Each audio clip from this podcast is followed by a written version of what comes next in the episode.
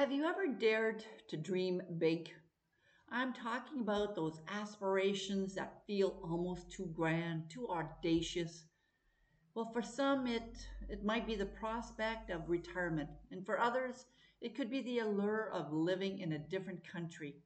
For me, that dream was walking the Del Norte, one of the enchanting caminos in Spain. Hello, this is Linda G. Robert. I'm your Back in the Groove Again coach, and I'm here to help you live your best life now. Before I talk about my walk, I want to give you an update. So, the last time I did a, a podcast, it was in July, long time ago. Sorry about that. And I was in a relationship. Well, fast forward to now, I'm not no longer in that relationship. It didn't work out. Uh, the guy ended up by ghosting me, and I, I learned what ghosting meant. Uh, when I created one of my YouTube uh, videos, I said he rogued me. He went rogue on me. Well, it's not rogue. It's go- it's ghost.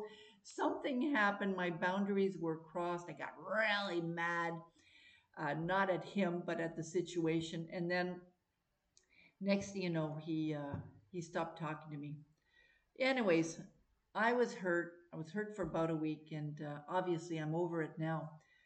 I want to I want to tell you a little bit on on how it happened.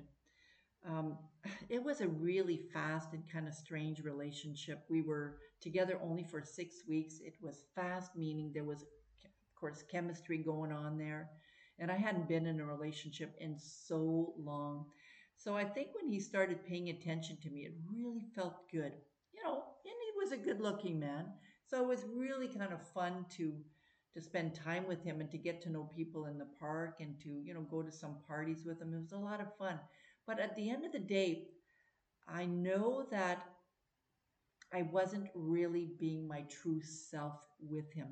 And he, I think, wanted uh, to be in a completely different relationship. He wanted to rush the relationship. He, we were talking about marriage. We were talking about um, having one trailer because I'm in a, a, trailer park, one trailer instead of two, and it was just a little bit too too fast for me. I, I needed more time. So when he ghosted me, yes, I was hurt because I was still kind of living all those emotions, you know, the emotions of feeling good and feeling love and so on. But as time went on, I realized that this guy wasn't for me. And next thing you know, he's with somebody else anyway. So guess what? And at that time, I had already planned on walking the Del Norte, and that's what I want to talk a little bit more about during this episode. So I left Canada on September 3rd.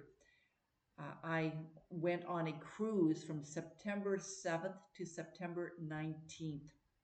And on the 20th of September is when I started my walk from Bilbao.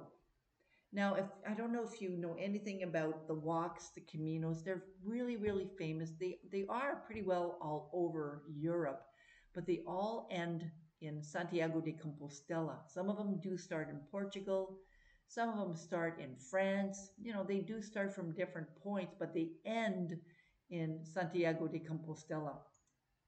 The one I took actually um, starts from Irun in Spain, but I took it from from Portugal, uh, from um, Bilbao. The reason that happened, let me give you a little bit of history there. It happened because when I was booking my cruise,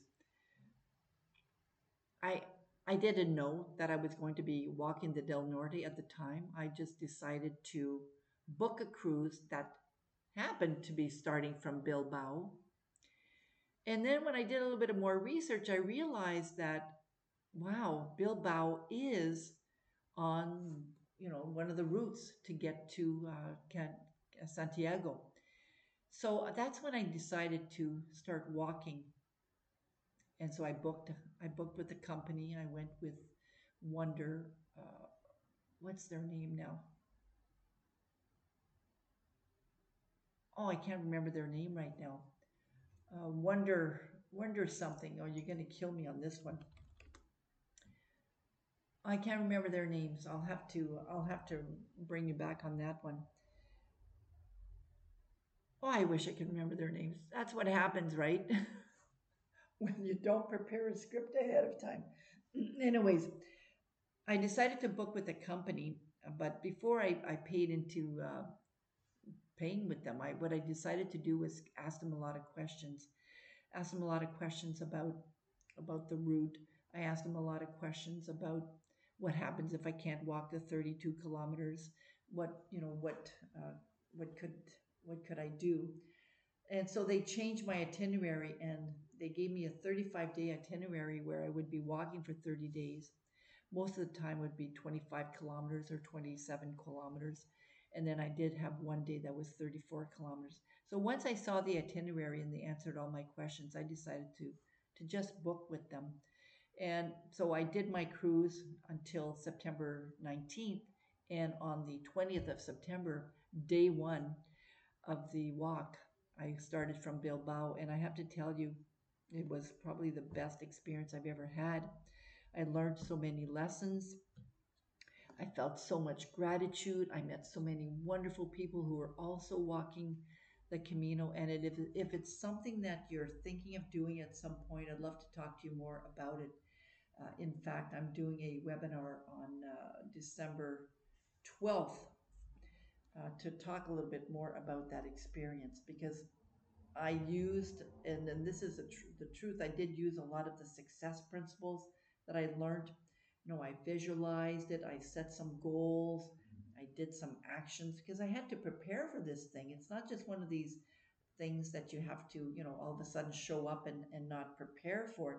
Because when you're walking 25 kilometers a day, you don't realize how long that is, you know, five to six hours a day in some cases. And you don't realize how exhausting it can be. So you do have to prepare your body for it. And that's what I had done from July to August, which is why you didn't hear a lot from me because I was doing a lot of walking, a lot of hiking. In fact, uh, for those two months, I ended up by walking.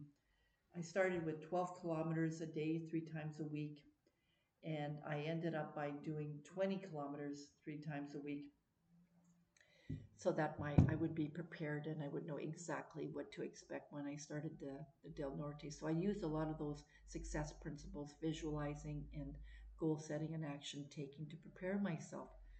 But I also used a lot of happiness principles to to help me as well. You know, there were some times that I didn't want to do it, so I had to really tap into my spiritual side. I had to really tap into gratitude for a lot of those times too, because sometimes it was very, very challenging, um, extremely challenging. So I really had to uh, to talk to my higher power some cases to help me continue to help me continue because some long days were were very long and very tiring, and I didn't want to continue and. I ended up by you know wanting to call a taxi and I never did because I didn't have access to you know, to any service, Wi-Fi or anything like that. But I just kept going, right? So I had to tap into an inner source that was a lot bigger than than just what I was able to do. So at the end, it was, you know, 35 days of the most wonderful experience I've ever had, to be honest with you. And after my after my cruise, after so after that walk, I went on another cruise so I've been traveling for the last, you know, couple of months. And um, now I'm here in, in Mexico. I'm here for a few weeks before I go back home to Canada for a few weeks. And then I'll be coming back here to Mexico. So it's been a whirlwind, uh, but it did start off by being a dream. You know, going to uh, Spain was a dream that I had uh, dreamt of years and years and years ago. I had heard about the, the, the, the Camino.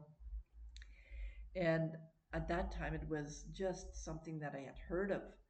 And it wasn't until I booked that cruise that I started thinking I can make this a reality.